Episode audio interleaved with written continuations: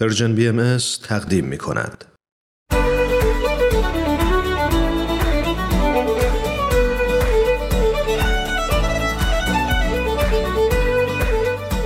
همراهان عزیز، روز و شبتون بخیر. من سهيل مهاجری از پرژن بی ام اس با مجموعه به سوی دنیای بهتر همراه شما هستم. تو برنامه‌های قبلی در رابطه با اهمیت موضوع مشورت با هم صحبت کردیم.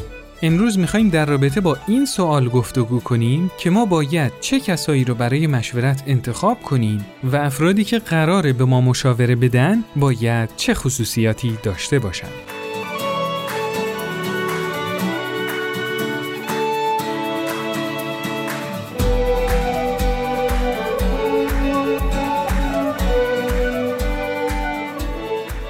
حتما تا حالا شده که خواستید در رابطه با یه موضوعی با کسی مشورت کنید، اما خیلی مردد بودید که خب حالا با کی میتونم مشورت کنم؟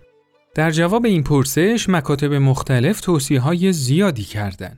خیلی از آموزه‌های دینی بیشتر روی صفات شخص مشورت دهنده تاکید کردند که صفاتی مثل درایت و تقوا، راستگویی و درستکاری، رازداری و خیرخواهی برای شخص مشورت دهنده لازم و ضروریه و تأکید میکنن که فرد مشورت دهنده باید خداشناس و پرهیزگار باشه. سلام، ماریا هستم. من رو همراهی کنید با گزارش این هفته. اولین سوال من اینه که شما مشورت دهنده خوبی هستید؟ من خودم نمیتونم اظهار نظر بکنم، باید دیگران بگن. به نظر خودم بله، چون سعیمو میکنم تا اونجایی که بشه. فکر میکنم دیگران میتونن این تصمیم بگیرن که آیا من برای اونا مشورت دهنده خوبی هستم یا نه، ولی فکر میکنم میتونم مشورت خوبی رو بدم. وقتی کسی برای مشورت پیش شما میاد سعی میکنید چه مواردی رو رعایت کنید؟ امین باشم، چیزایی رو که برام میگه پیش خودم نگه دارم و سعی میکنم که اگه ناراحته از هر مسئله‌ای اونو تعدیلش کنم. اول چیزی که هست ببینم اون شخص راجع به چه موضوعی از من مشورت میخواد، ببینم توی اون موضوع من میتونم اصلا مشورتی بهش ارائه بدم یا نه. در واقع هر کس که مشورت میخواد ما باید قضاوت نکنیم، بایستی جنبه دوستانه‌ای داشته باشه، گپ و گفتگو باشه و پیشنهاد باشه که حالا کسی اگر یه مشورت در یه موضوعی میکنه ما هم یه پیشنهادی میدیم که یک رابطه منطقی بین هم داشته باشیم که به جواب مثبت درستی برسیم. اگه در رابطه با موضوعی که باهاتون مشورت میکنن تخصص و دانش کافی نداشته باشید چیکار میکنید؟ قطعا میگم من این مسئله رو روش هیچ آگاهی ندارم و نمیتونم مشورت بدم. من بلافاصله میگم میگم که من در این مورد تخصصشو ندارم. خب من مسلماً اظهار نظر نمیکنم یا راهنماییشون میکنم به کسی که تخصص داشته باشه یا واقعا میگم نمیدونم. حالا آیا شده به کسی مشورت بدید بعد اون طرف مشکلش با مشورت شما بدتر بشه؟ من تا حالا این کارو نکردم. نه.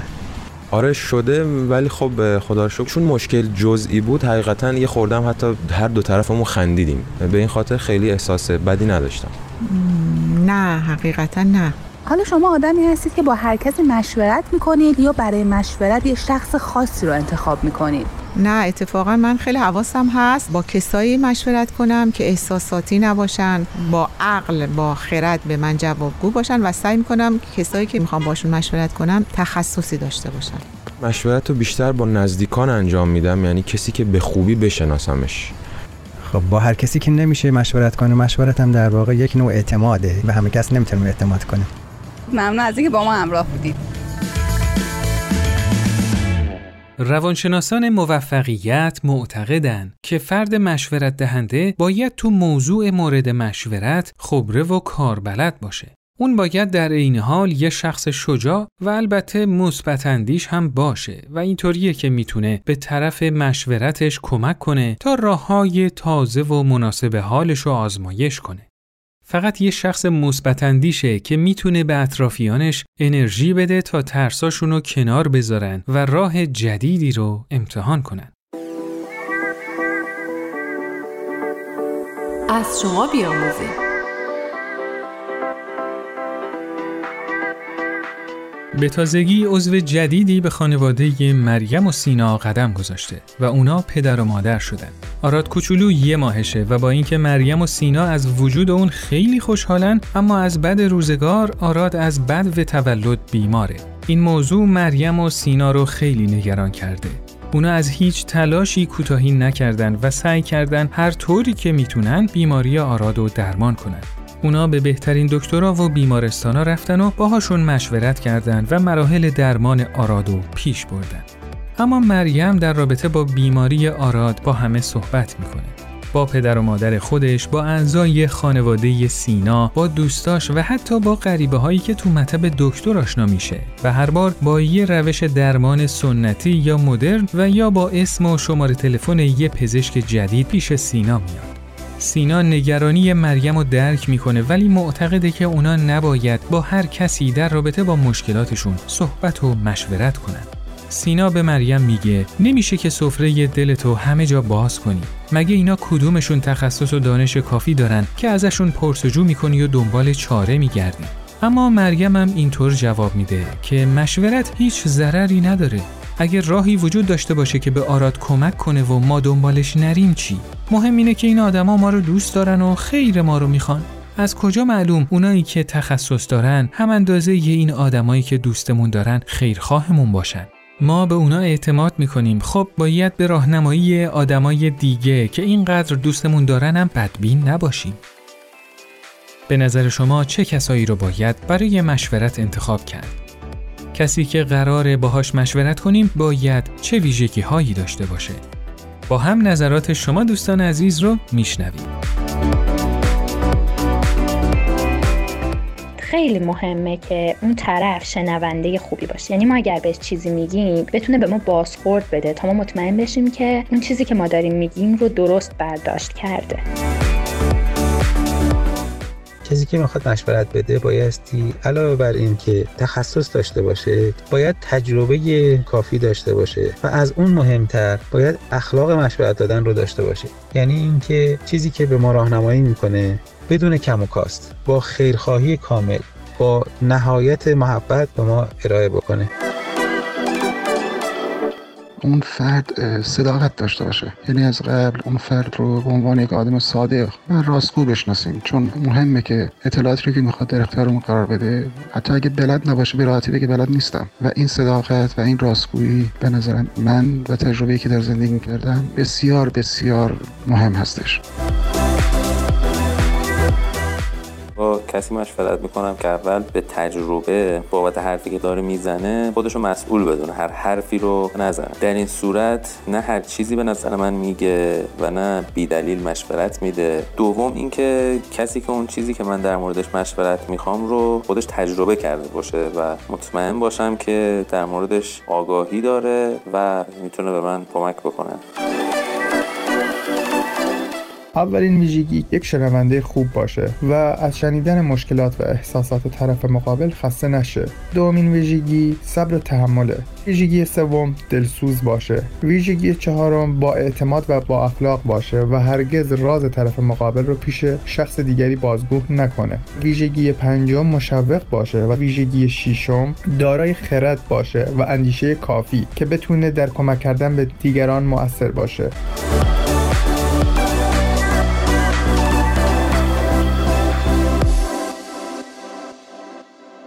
همراهان عزیز، در این بخش در خدمت خانم دکتر نیکول جعفری هستیم. ایشون تحصیلات از مقطع لیسانس تا دکترا رو در امریکا پشت سر گذاشتن و دارای مدرک دکترا در رشته تعلیم و تربیت و استاد دانشگاه در دو رشته علوم انسانی و تعلیم و تربیت در دو دانشگاه ایالتی کالیفرنیا هستند. خانم دکتر سلام، خیلی ممنون که دعوت ما رو پذیرفتید. خیلی ممنون جناب آقای مهاجری از اینکه منو در برنامه‌تون شرکت دادید. من در ابتدا یک سوال کلی دارم و منظورم هر کسی هست که دور و بر ماست و ما میتونیم باهاش مشورت کنیم که اگر اجازه بدید به این افراد بگیم فرد مشورت دهنده. بعدش چند تا سوال دارم برای انتخاب افرادی که به صورت تخصصی مشاوره میدن و این کار شغلشونه، مثل مشاور خانواده، تربیت تربیتی، شغلی و تحصیلی. اگر موافق باشین به این عزیزان هم بگیم مشاور. موافقی؟ بله بله. خب من سوالم رو اینطور مطرح میکنم. من توی زندگیم وقتی میخوام در رابطه با یک موضوع با کسی مشورت کنم سراغ کی برم؟ یعنی اون فرد باید چه خصوصیاتی داشته باشه و از کجا باید بفهمیم که فرد مشورت دهنده‌ای که انتخاب کردیم صلاحیت نظر دادن در رابطه با مشکل ما رو داره و این که آیا رابطه من با فرد مشورت دهنده هم مهم هست؟ ببینید همه که شما این افراد رو اسم مشاورش گذاشتید، مسلماً وقتی ما احتیاج داریم با یکی از این عزیزان صحبت بکنیم باید متوجه باشیم که آیا این شخصی که ما می‌خوایم باهاش این رابطه مشاوره رو ایجاد بکنیم در چه صلاحیتی هستن، چه خصوصیاتی دارن، چه تحصیلی دارن و در نتیجه با هر کسی نمیتونیم ما وارد رابطه مشاوره‌ای بشیم. باید این انتخاب رو خیلی با دقت انجام بدیم. در وهله اول اصلا باید از خودمون شروع بکنیم، ببینیم که مشکلی رو که من میخوام با یک مشاور در میون بذارم چه نوع مشکلی هست، در چه رابطه‌ای هست، رابطه خودم هستش با خانواده‌ام یا رابطه فرزندم هستش یا رابطه پدر مادرم با من هستش. اینه که این اصلا شروع اول تشخیص و انتخاب یک مشاور از خود ما شروع میشه. بعد هم خب دوستانی که ما الان خب تو فرهنگمون یه مقدار مشاوره رو به اصطلاح از دوستان و افراد خانواده خودمون شروع میکنیم، به حالت درد دل. اینه که فکر میکنیم خب من درد دل بکنم، کسی اگه نصیحت داشته باشه میتونه به من بگه. ولی خب باید اینو در نظر داشته باشیم که افراد خانواده و یا دوستانمون که ما میخوایم به عنوان مشاور ازشون استفاده بکنیم ممکنه اون صلاحیت رو نداشته باشن و اگرم داشته باشن به خاطر رابطه نزدیکی که ما با هم داریم این یه مقدار مداخله میکنه با طرز جواب و طرز نصیحتی که میخوان یا راه حلی که میخوان به ما بدن. اینه که مشاور همیشه باید با فرد متخصص باشه، تخصص اون شخص باید به مشکل ما بخوره و اصلا انتخاب این شخص باید با دقت و در طول یک مراحلی انجام بشه.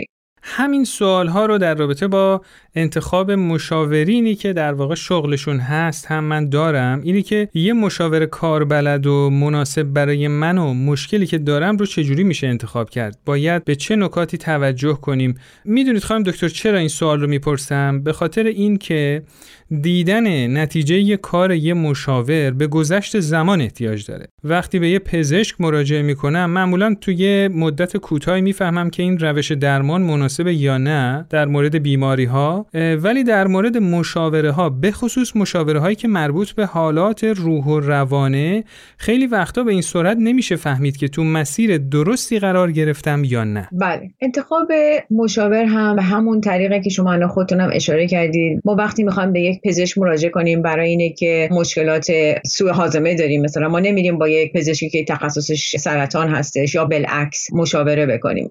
مشاور هم به همین ترتیبه. مشاور خانواده خب خیلی خوبه ولی به صورت خیلی عمومیه و در مورد یک رابطه عمومی بین افراد خانواده با شما میتونن مشاوره بکنن. ولی اگر با فرزندمون و با رفتار فرزندمون مشکل داریم خب باید بریم برای کسی که تخصصش با کودکان هستش.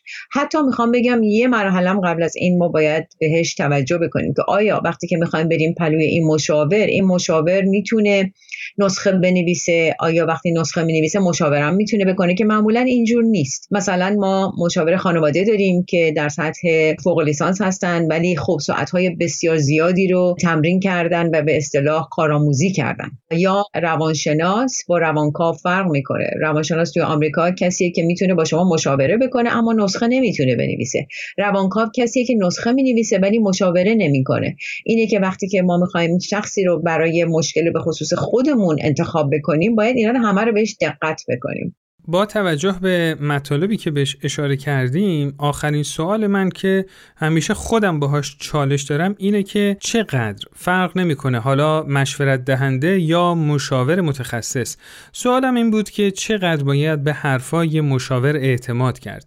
آیا باید سکان زندگی رو داد دست مشاور یا در نهایت من فرد هستم که باید تصمیم بگیرم؟ البته شما هر کدومش رو بگید من بازم سوال دارم، اگر بفرمایید که باید خود فرد تصمیم بگیره که خب اصلا چرا برم پیش مشاور، بله. اگر هم بفرمایید که باید اعتماد کرد، خب پس مسئولیت من برای تصمیماتم چی میشه؟ بله. خانم دکتر، یه وقتایی مشاورها ممکنه یه راهی رو به آدم پیشنهاد بدن که اصلا با اصول و ارزش‌هایی که سالها فرد تو ذهنش ساخته مغایرت داشته باشه.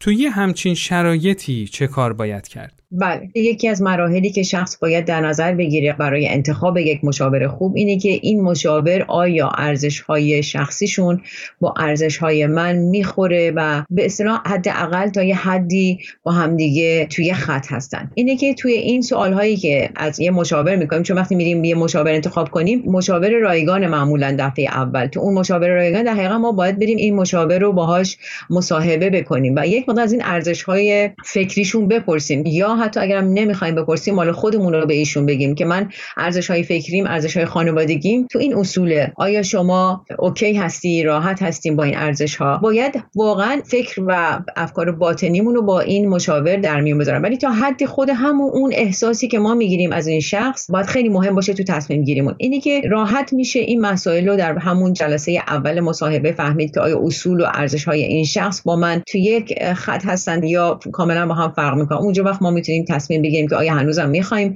این شخص رو در نظر بگیریم برای اینی که مشاور ما باشه یا نه. بعد سوالای قبلی که شما کردید در مورد اینکه آیا این شخص باید برای من تصمیم بگیره یا نه، معمولاً جزء تعالیم یک مشاور این بوده که تصمیم برای مراجعینشون نمیگیرن. اما خب به قول شما اگه قراره که برای من تصمیم نگیره و بگه تصمیم خودتو، خب من چرا اصلا برم پلو مشاور؟ یک مشاور خوب تعلیمی که دیده و تجربه‌ای که پیدا کرده اینه که انقدر شما رو راهنمایی میکنه که شما بتونید خودتون تصمیم بگیرید، ولا اینه که اون تصمیم رو برای شما نگیره. اما مراحلی هست که مشاورین این اجازه رو دارن که برای شما تصمیم بگیرن و به شما بگن چی کار بکنید. مثلا در روابط خانوادگی و زناشویی که خشونت هست، اعتیاد هست، خطر هست برای افراد خانواده، مشاورین حق اینو دارن که به شما بگن باید از این رابطه بیای بیرون یا باید این کارو بکنی برای اینکه خودتو محافظت بکنی و خودتو به مکان امنی ببری. اگر ما اعتماد میکنیم به یک مشاور، باید با همون حد اعتماد بکنیم که مسائلی که مربوط به اون مشکل به خصوص هست که میتونه این مشاور رو به یک راهی برسونه که به ما کمک بهتری بکنه، باید باهاش در میون بذاریم. در نتیجه نباید برای شما تصمیم بگیره و شما هم نباید تنهایی تصمیم بگیرید، ولی انقدر باید راهنمایی روشن باشه که شما بتونید به راحتی اون تصمیم رو بگیرید. خیلی ممنون که وقتتون رو در اختیار ما گذاشتید. خیلی ممنونم از اینکه وقتش رو به من دادید. متشکرم. موفق باشید. خدا نگهدار.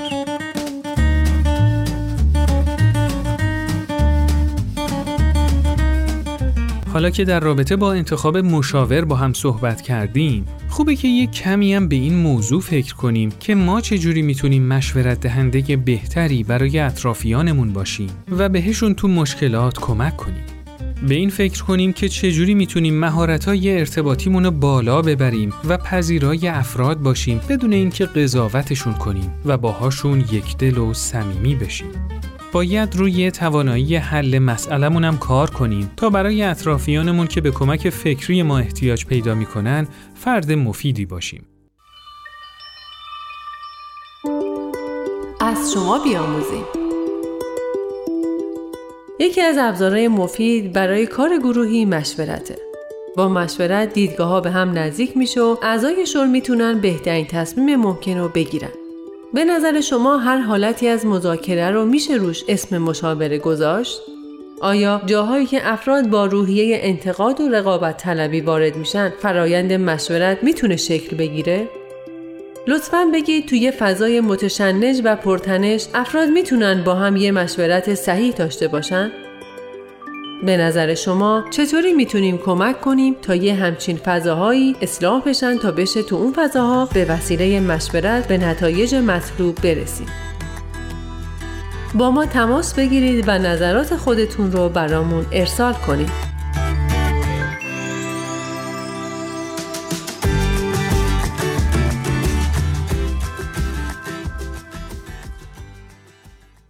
خب همراهان عزیز، این قسمت از برنامه‌مون هم به اتمام رسید. تو قسمت‌های بعدی به جنبه‌های مهم دیگه‌ای از ابزار مشورت تو پیشبرد اهداف متعالی جامعه خواهیم پرداخت و همینطور در این زمینه گفتگویی خواهیم داشت با خانم دکتر رویا ایمن و از نظرات ایشون بهره‌مند خواهیم شد.